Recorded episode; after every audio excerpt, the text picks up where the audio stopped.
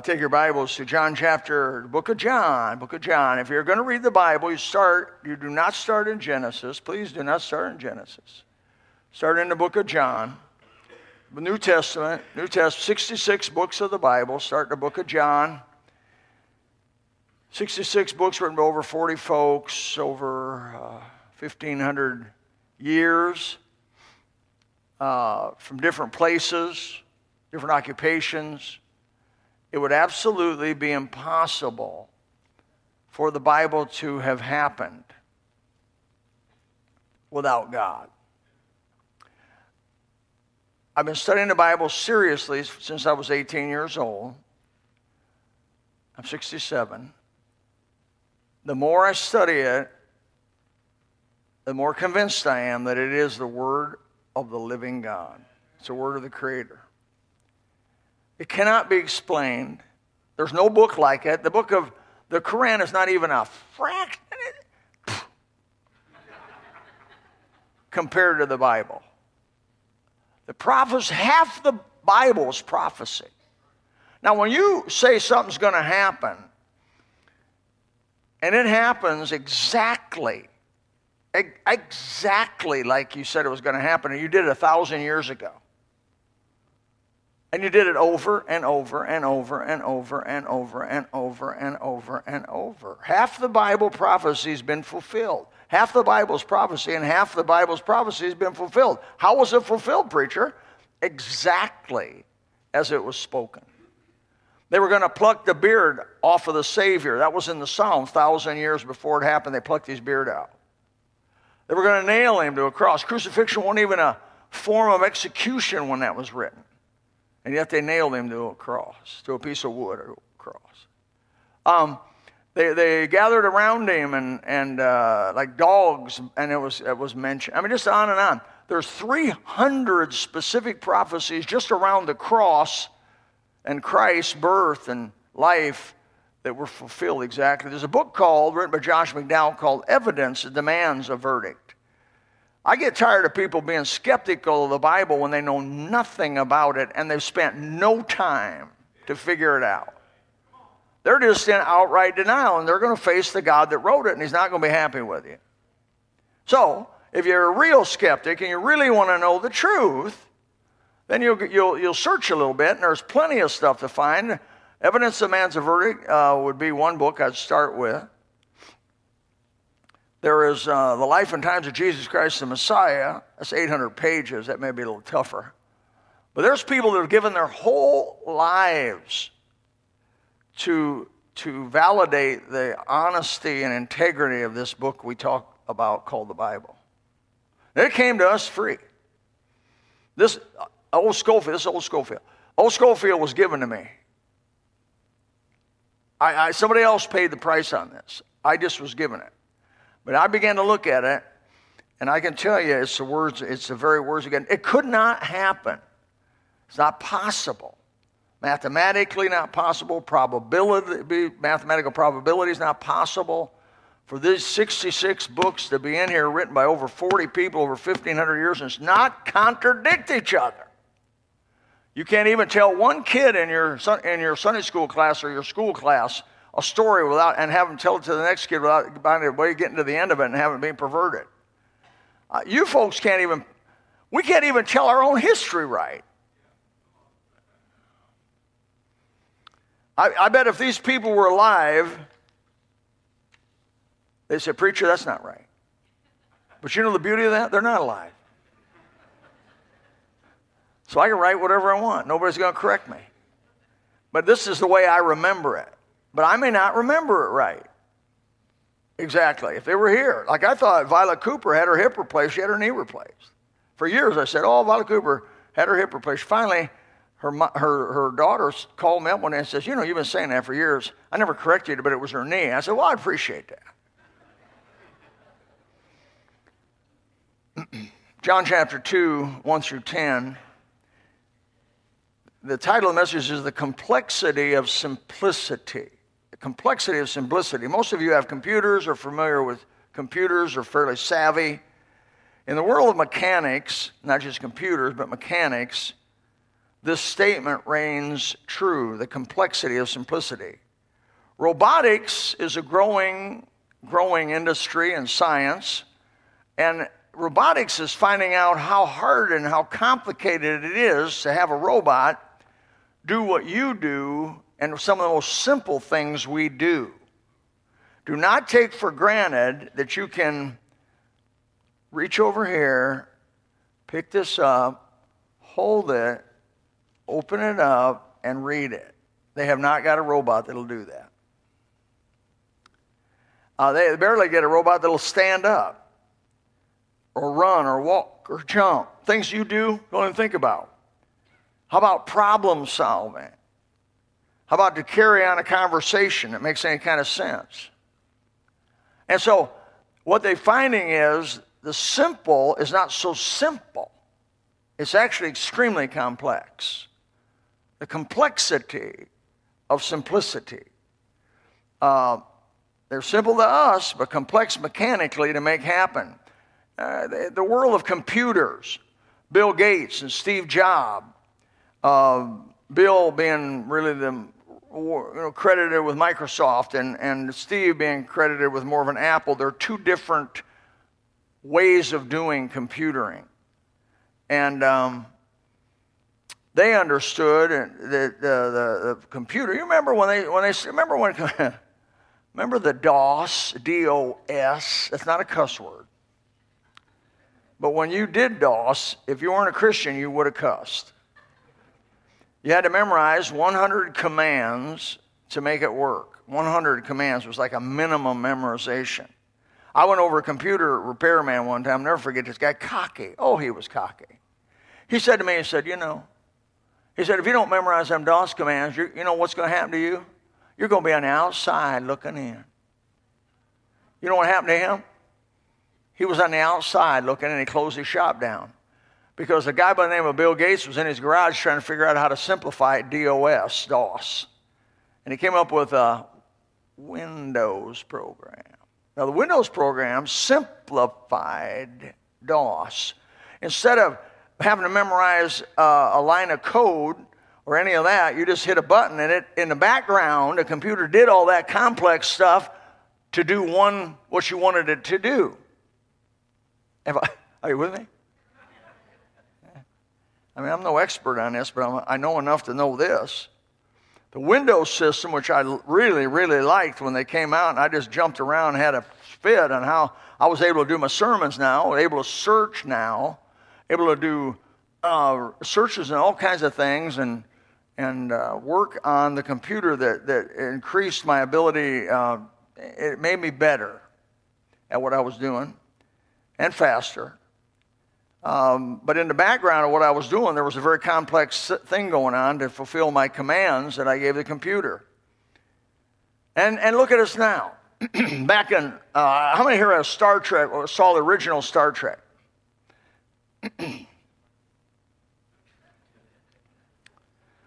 um, computer, tell me this, tell me that. We go, wow. I wish it could be that way. It is. Most of you couldn't live without Siri or without some sort of Google thing.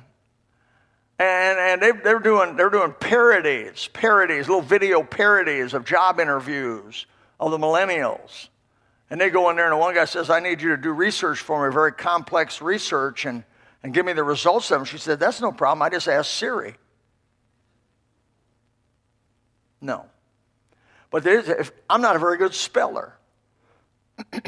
and uh, in fact, I'm a horrible speller. And I, I go to Siri, how do you spell? Siri, how do you spell? Siri, how do you spell?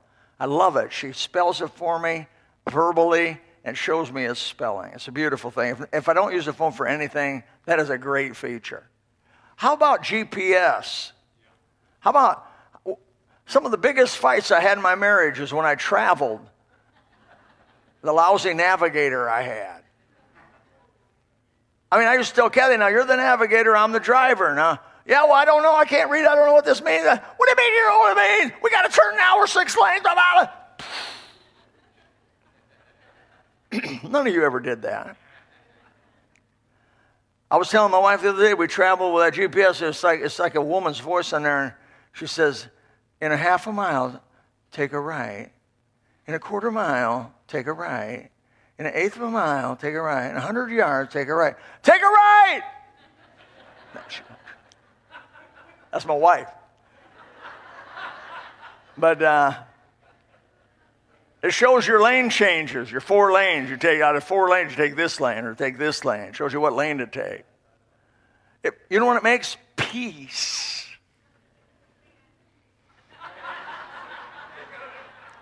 Peace like a river attendeth my way. I mean, we, we would motorcycle. On a motorcycle, you know, I mean, if you hit somebody on a motorcycle, it's usually bad for you. So we motorcycle all over the place. And sometimes, you know, you're on them eight lanes or going 80, and you know you got to take a right up here, and they're tailgating you on a motorcycle. It's real nerve wracking to have this guy tailgating you like an 18 wheeler. And you know, if you fall down, all you're going to be is a pump pump. and you know, you, you're on, you're trying to take a right, and you're looking over this way. And, and when you got progressive glasses, you, they don't look too good over the size. And blurry this, blurry this, and my neck's sore from being old, so I don't even want to look. I just kind of want to go. Some of you just go like this and hope they move. Oh, bro, that's good preaching. Mm. But now you just speak to your phone. Star Trek has arrived. Mechanically in science, a similar thing happened. We've realized the complexity of simplicity. Let's read now with that introduction. John chapter 2, 1 through 10. Third day was a marriage in Cana of Galilee. The mother of Jesus was there. Both Jesus was called and his disciples to the marriage. This is a Jewish marriage. this is a Jewish marriage. And when they wanted wine, the mother of Jesus said unto him, They have no wine oinos in the Greek. Jesus said unto her, Woman, what have I to do with thee? Mine hour is not yet come. Uh, he was already beginning to separate himself from her. See, she may have birthed him physically, but he was God manifest in the flesh. And he was beginning to treat her as one that was that he created himself. And the respect was there over and over again. And so I don't think it was disrespectful, but I think it was in the right place. His mother saith unto his serv- servants, Whatsoever he saith unto you, do it. This is the, this is the text. Whatsoever he saith unto you, do it. And there were set six water pots of stone after the manner of the purifying of the Jews, containing two or three fir- firkins apiece, big old pots. It was for uh, washing feet, you know, whatever they needed to do. Normally, it wouldn't be for drinking too much. And Jesus said unto them, Fill the water pots with water, and they filled them up to the brim. He said unto them, Draw out now, and bear it unto the governor of the feast. And they bear it. And when the ruler of the feast had tasted the water that was made wine, and knew not whence it was, but the servants which drew the water knew. And the governor of the feast called the bridegroom, and saith unto him, Every man at the beginning does set forth good wine. And when men have well drunk, then which is worse, the cheap, worse, but thou hast kept the good wine until now. The emphasis of the passage here is obviously the miraculous power of Christ to change the substance of water into wine without touching it, without commanding it to, without even commanding it, just obedience of the servants to his words. Now, this gives me encouragement. This gives me great encouragement tonight. If I will do what God asks me to do, the miracles will follow. Amen. Let's quit wanting God to show himself and then I'll do. If you're waiting for God to show himself and then I'll do, you're going to wait a long time. What, what, what the soft spot of God is faith. If you want God to help you, then you have faith. You step out and God will be right there with you. He'll bless your faith. You say, I don't have much faith. Well, have just the faith of a grain of a mustard seed. Have just a little bit of faith, but exercise faith. Say, I'm going to read the Bible this year in faith that God's going to do something for me. And I'll tell you what, God will follow it. And if you'll just do the commandments of what, what God has given us in the Bible and just begin to fulfill those things, you'll find God will be there with you. He will, just like He was here. The question of whether the wine had alcohol in it, in it is, in my opinion, a non question. This is a Jewish wedding. I've looked at history every way I can look at it. I've read people, I'm going to give you some quotes. Vincent, Word Studies, a knowledgeable man, here's what he says. In every instant in the New Testament, it means the presence of alcohol. I know that people from that I've invited here don't believe that, and they believe there was absolutely no alcohol in this. I, but I intellectually, I cannot agree with that. I believe there was alcohol in what he made. I believe God made everything, everything, and the misuse of it is what has been talked about in the Scripture. Seventy-five times in the Bible, it mentions alcohol. Seventy-two times, it's in a negative, negative way. Three times, it's in a positive way. And but those three times that it speaks about it in a positive way, speak about it medicinally to help people. Okay? But never, ever is drunkenness approved in the Bible. Ever. And being inundated, you know, well, I, don't, I can't go any further because I got so much to do here. But that's what Vincent says. And so many others, you know. Uh, Homer, go, let's go back in history. Let's go back to the people closest to the event. Homer, he mentions a mixing ratio uh, common in their day of 20 to 1. Hello? 20 to 1. Pliny, uh, his mixing ratio in his day was 8 to 1. Uh, Aristophanes mentions a mixing ratio of 3 to 1. Now, 3 to 1, Plutarch mentions that to drink wine unmixed or a mixture of wine of 1 to 1 was barbarian and called, they called it strong drink, which was condemned. Uh, the Jewish Passover is a mixture, even today, today, of three to one. Three to one. Three parts water to one part wine. Now, the wine, back then, from what I've been able to ascertain, 2%, 3%, and you mix that with a volume of another three times, and it goes down to micro percentage, a small, small percentage of alcohol in the wine. Now, why was it there? They had no purification systems for their water. I've been in a third world, and I've, I've seen the dilemma of not able to drink water. Now, praise God for chlorine.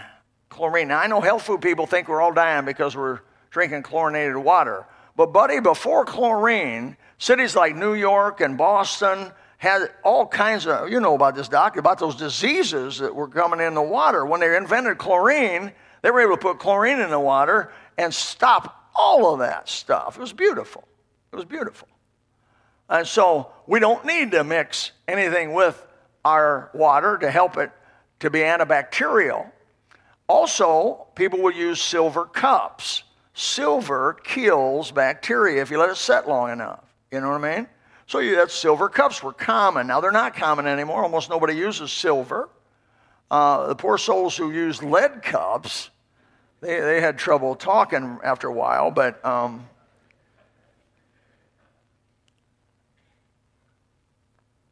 But to say, I think, really, in all honesty, that there was no alcohol in this is just not historically accurate it's not um, uh, accurate to the etymology of the word, oinos, and it just it represents our desire to try to eliminate all alcohol uh, from anything.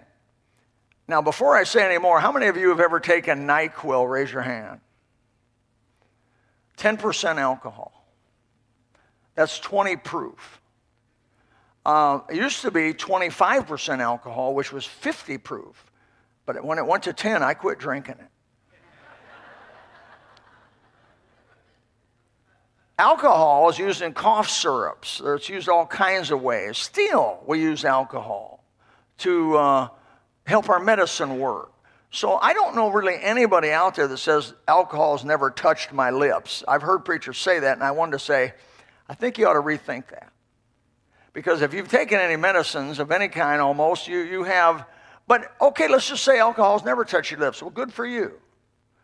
I'm against drinking as much as anybody can be against drinking alcohol for pleasure, for sport. I think it's, it's like grabbing a rattlesnake by the tail and playing with it. I, have seen my, I have alcoholics in my family. I've got, I'm part Indian. Uh, you know, we got, Indians are horrible alcoholics. Alcohol has killed people by the, by the cause. 65% of the crimes, I, I heard the sheriff tell me 65% of all our crimes are committed by people inundated, or not inundated, uh,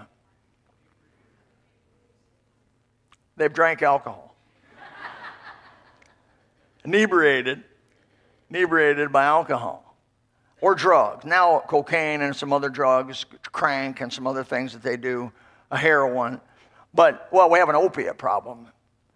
It's horrible. But we have a, really a bigger alcohol problem. The world is drunken tonight, for the most part. Uh, they're drinking like rivers of, and it's not helping them. And so I'm not in any way advocating no, no, no, absolutely don't drink alcohol for sport. Don't drink it for pleasure. Don't have a glass of wine at night. Don't have two glasses of wine because your doctor says it helps your heart. Don't do any of that stuff. Personally, I've taken the view uh, if I, am never, my mother used to say, if you never drink alcohol, you're never going to be an alcoholic, and, I, and praise God for that. That's wise words. If you don't drink it, you're not going to be an alcoholic. I'm not going to be a NyQuilholic because the stuff tastes. You know what that stuff tastes like? They make that stuff taste horrible. I think that's so kids, when they find it, don't drink the whole bottle. Remember when they used to make that stuff taste like cherries? It was real good, like that cough syrup. I mean, like I wanted to drink the whole thing. Well, kid would find that. He'd take a shot on it, he'd drink the whole thing, kill him. Now they make that stuff bitter, man. They make that stuff tough, and that's maybe a good thing. But alcohol, really, of itself, can be a valuable medicine and assist helping medicines work. Um, it says in 1 Timothy 5.23, drink no longer water, but use a little wine, oina, same word, for thy stomach's sake and thine often infirmities. Now, I drink a little bit of grape juice at communion, and I drink a little bit of grape juice at home, but the truthfully, you're never going to go to a Jewish wedding and have find them drinking grape juice. You're never going to find it. Don't happen. Hadn't happened historically. It just don't happen. Uh, there's going to be some wine if they're unsaved, especially an unsaved group of people. They're going to drink a little bit of wine. They're going to have it there, and they're going to abuse it. Most of the weddings I went to, they're going to abuse it uh, uh, any way or another. But uh, that's why I won't be part of it. By the way, you want to know more about that? You can look in the book called The Words and the Works of Jesus Christ by J. Dwight Pentecost so many other authors on that. But that's not what I'm preaching about tonight, but I had to mention that. The thing that got my attention about this phrase was what Mary said Whatsoever he saith to you, do it. You know, I think we make this thing too complicated. It's, it's just simple. But is it simple? Or is it the complexity of simplicity? Is it simple? Let me ask you this question, folks. You said you wanted to read your Bible through in a year. How simple was it? How easy was it? I had somebody come up to me last week and say, Preacher, all these years I've never read my book through. I've never read it through, but I'm going to do it now. I hope so. I have people come to me and say, It's one of the hardest things I've ever tried to do is just read the Bible. You know, it's only about 20 is 23 point is 22.78 chapters a week. You can read the whole Bible through in a year. If you look at it mechanically, it's not hard. But try to do it. And it seems like all hell breaks loose. I mean, every, you'll get into the genealogies and stumble around in there and go, oh, I ain't going to read through that. Don't let the genealogies stop you. Don't let the names you don't know stop you. Roll over all of that stuff and keep moving and keep moving and get through that book. There's just something beautiful when you complete the whole Bible and say, I've read every word that God has preserved. There's just something beautiful about that, isn't it? But boy, it seems complex, though it's simple. But I thought that's it. But you say, preacher, just do what? Well, just do what God leads you to do. Could be make a decision this year to attend Sunday morning, Sunday night, Wednesday night. It's a simple decision.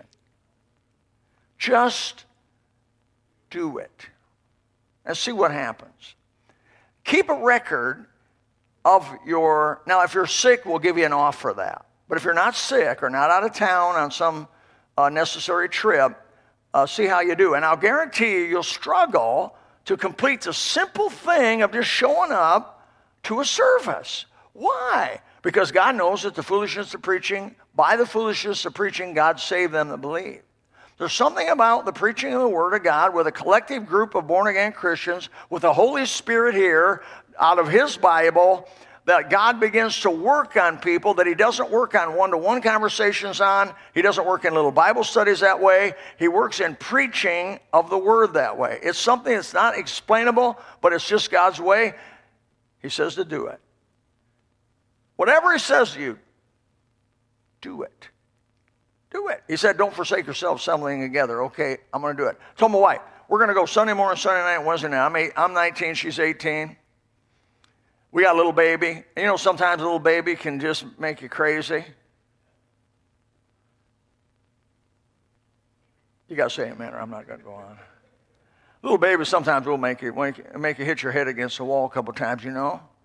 About the 500th time they say, Why? I guess little babies don't do that, do they? A little bit older now. But I mean, or, or, have you ever have you ever just felt like you're grouchy, or have you ever gotten in a, a fight with your husband, or fight with your wife, or have you ever, uh, you know, and, and there's a hundred different things. Your water heater breaks, your tire goes flat, your car don't want to run, it snowed outside. No, no, we don't have that. Yeah, you just try to make that decision, see how it goes the complexity of simplicity. Uh, tell others about Jesus. Say, by the grace of God, I'm going to give the plan of salvation out at least once a month. I'm going to give the full plan of salvation to some human being, one to one, once a month. Make some sort of decision like that. Make it once every six months. See how it goes. You're going to find some resistance, but you're going to find God is going to be with you on that. Whatever He says, just do it obeying the commandments of the Bible, our daily walk, our marriage, our separation from the world, our cessation of sin, uh, our broken and contrite spirits, our humble and remorseful attitudes, our desire to serve, serve, serve, just do it.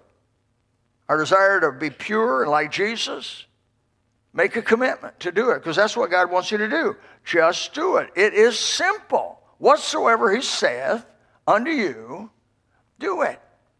You say, Preacher, can it be that simple? Yeah. But you're going to find in that simplicity a whole bunch of complexity and resistance. But if you'll just say, i am just going to do what he asked me to do, those servants at the wedding of Cana just did what he wanted them to do. They didn't go around saying, well, now why would we do that? Why would we do that? Why would, you know, they wouldn't have seen God's hand if had they said that. But when they obeyed the simple things, they didn't even understand all of it. I'm trying to tell you something tonight, and I've told you some things tonight and other nights that you surely didn't understand. Why do I need to read the Bible, preacher? Why do I need to witness? Why do I need to come to church? Why do I need to tithe? Why do I need to do these things? Because God said to do it. As a young man, I just went to the book, I read it, and said, Okay, Lord Jesus, if you'll show it to me, I'll endeavor by your grace and power to do it. Not in the power of the flesh, not in the power of will, but if you'll help me, I want to do your will. And you know what? He'll help you do it. The flesh will resist you, the world will resist you, the devil will resist you, the forces of all hell will resist you, but by the grace of God, you will do it. You will. His mother saith unto the servants, Whatsoever he saith unto you, do it. I'm going down the road and that hit me. It hit me. I'm here in Alexander Scourby. When I go to heaven, I'm hoping maybe when God talks to me, it'll sound like Alexander Scourby. But Alexander Scourby, he said, Do it. And I thought, Oh my, two little words.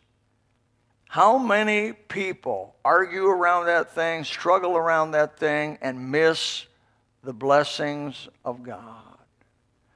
They turn around and they're old. Now, you old people in this room know exactly what I'm talking about. You literally turn around and all of a sudden you're old. But aren't you glad that you did the will of God just one day at a time? There's a little song about that.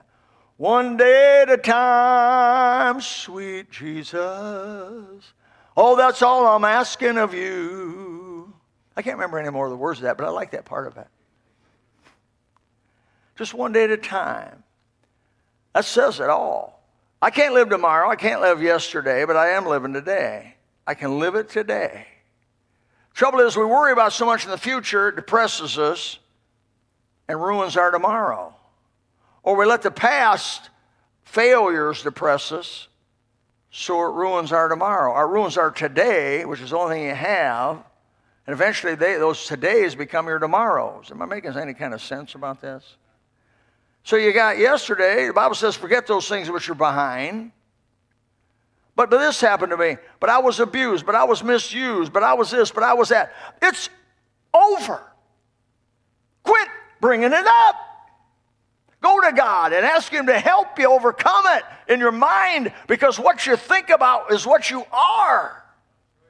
And if somebody's hurt you and you keep thinking about him, he's still hurting you. Don't let him hurt you. Don't let her hurt you. Don't let the situation keep hurting you. Forget those things which are behind. By, by the grace of God now. He'll help you. And looking forward to those things as if you're a track runner looking at the tape, keep your eyes focused on that and run to that thing and do one day at a time what God wants you to do. And pretty soon you look around and it's your time's up. But you've been able to serve God with those days. You don't have time to waste.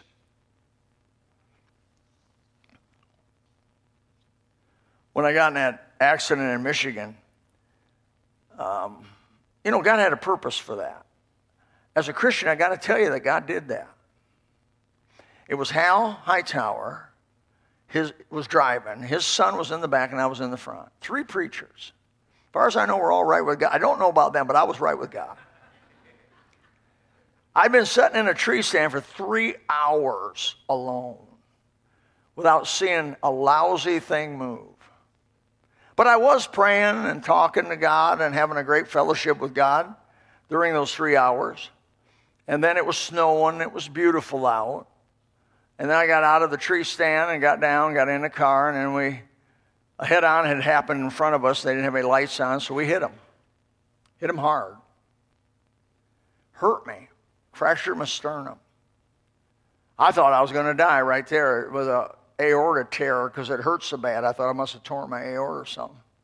So I sat there and I said, Well, Lord, I never thought, I got humored and I said, I never thought I'd die in Michigan.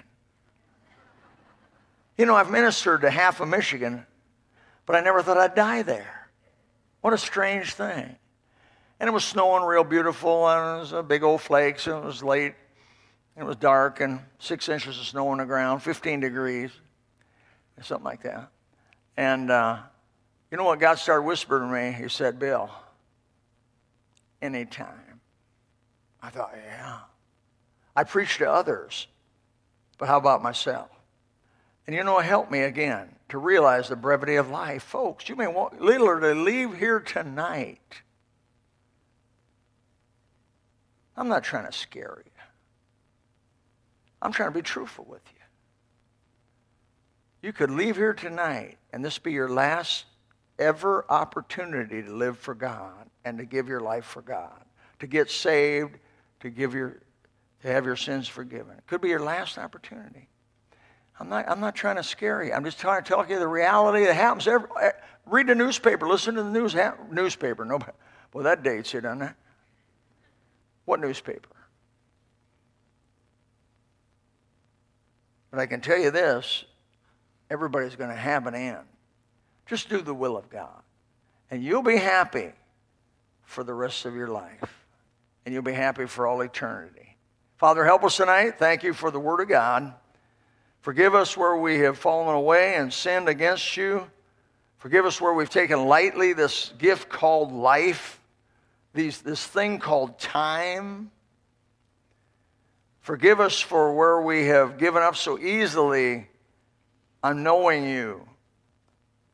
Paul says that I may know him and the power of his resurrection, the fellowship of his suffering, be made conformable unto his death. Father, please, please, in your mercy, may we see clearly what you've done for us. And there may be some in this room tonight, no, no, not Christ, may not. You need to take another look at Jesus, another look at the Bible. You may have heard some propaganda. In fact, a lot of people in here have heard fake news. It's everywhere. You got to beat through all that fake news. You know, when the police officer stops you, he'll tell you ignorance is no excuse. You got to know what God wants from you. It's there, it's available. Father, help us to know it in Jesus' name. Amen. Let's stand together. Sing couple. If you would like to know more about the Lord Jesus Christ, you may contact us at the church website, gospelbaptistchurch.com, or you can go to Facebook and type in Gospel Baptist Church, Bonita Springs, Florida. Also, you could call the church office at 239 947 1285. Thank you, and God bless.